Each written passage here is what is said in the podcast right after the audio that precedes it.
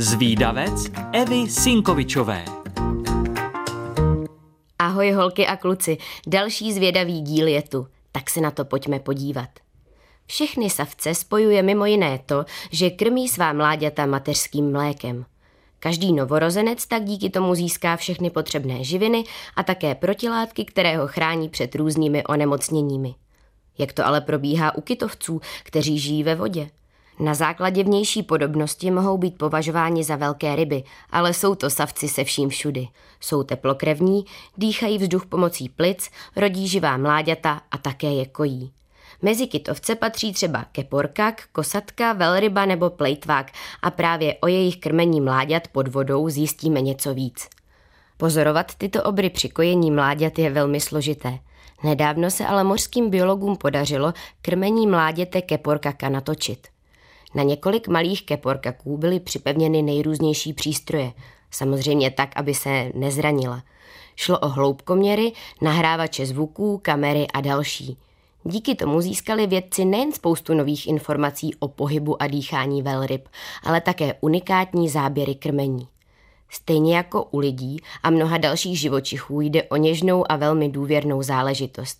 A je úplně jedno, že má matka v tomhle případě klidně i 25 tun a vyrovná se tak skoro plně naloženému kamionu. Mládě se rodí ocasem napřed a matka mu hned pomáhá vyplout nad hladinu a poprvé se nadechnout. Pár hodin na to začne první kojení, které je mnohem kratší než u lidí. Trvá několik sekund. Je jasné proč. Mláďata nemohou současně dýchat a pít. Velrybí mléko patří k nejvýživnějším mateřským mlékům vůbec. Obsahuje kolem 50% tuku. V porovnání s lidským, které má 4%, je to opravdu hodně. Je tedy husté a krémové, může připomínat smetanu. A velrybí drobeček denně vypije i 200 litrů.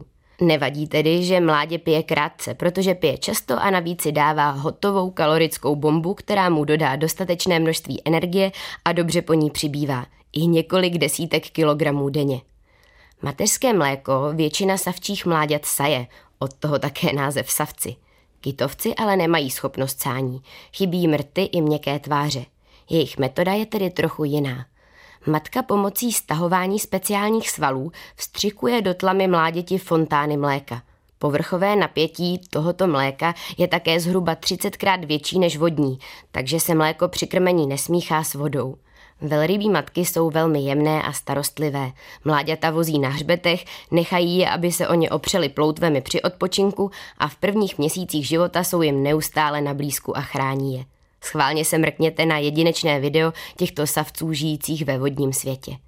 Moji milí zvídavci, pokud chcete o tom, jak vlastně kojí velryby někomu vyprávět, ale nestihli jste si všechno zapamatovat, tak nevadí. Už teď si to na webu Rádia Junior můžete poslechnout znovu, kolikrát chcete. A pokud vás napadá nějaká zajímavost, o které moc lidí neví, tak mi určitě napište a třeba se objeví v nějakém dalším dílu zvídavce. Tak ahoj!